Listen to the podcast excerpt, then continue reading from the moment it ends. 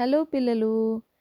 ఈరోజు కథ తెలివితేటలుంటే ఏదైనా సాధ్యమే.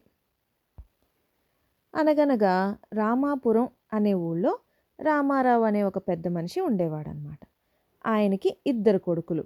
వారిలో ఒకరికి తన వ్యాపార బాధ్యతలను అప్పగించాలని అనుకుంటాడు రామారావు. అయితే ఇద్దరు కొడుకుల్లో ఎవరు తెలివైన వారో తెలుసుకొని వారికే వ్యాపారాన్ని అప్పచెప్పాలని ఆలోచిస్తాడు. దీనికోసం ఇద్దరు కొడుకులకు ఒక పరీక్ష పెడతాడు రామారావు. అందులో ఎవరు నెగ్గితే వారికే వ్యాపార బాధ్యతలను అప్పచెప్తామని కొడుకులతో అంటాడనమాట.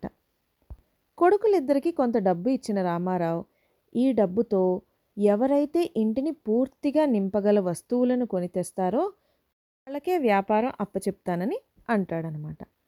దీంతో తండ్రి ఇచ్చిన డబ్బు తీసుకొని ఉన్నపాళంగా మార్కెట్ వైపుకు వేగంగా వెళ్తాడు పెద్ద కొడుకు. మార్కెట్లో ఉన్న వస్తువులన్నిటి గురించి అడిగి తెలుసుకున్నాడు. తండ్రి ఇచ్చిన డబ్బు మొత్తానికి గడ్డి కొని నింపసాగాడు.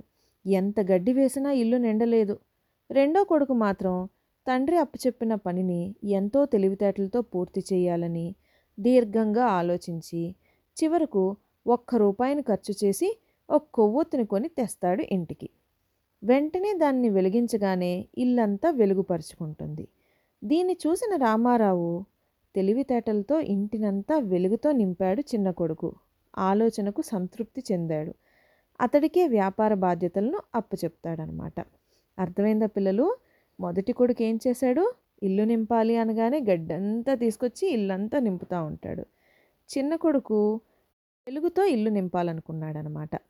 ఈ ఆలోచనతో తండ్రి చక్కగా సంతృప్తి చెంది అతడికే వ్యాపార బాధ్యతలను అప్పచెప్తాడనమాట.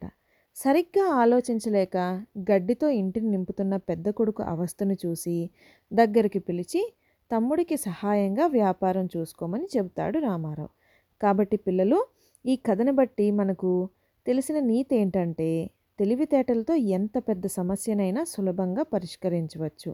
అలాగే తెలివితేటలతో దేన్నైనా సాధించవచ్చు అనమాట అర్థమైందా?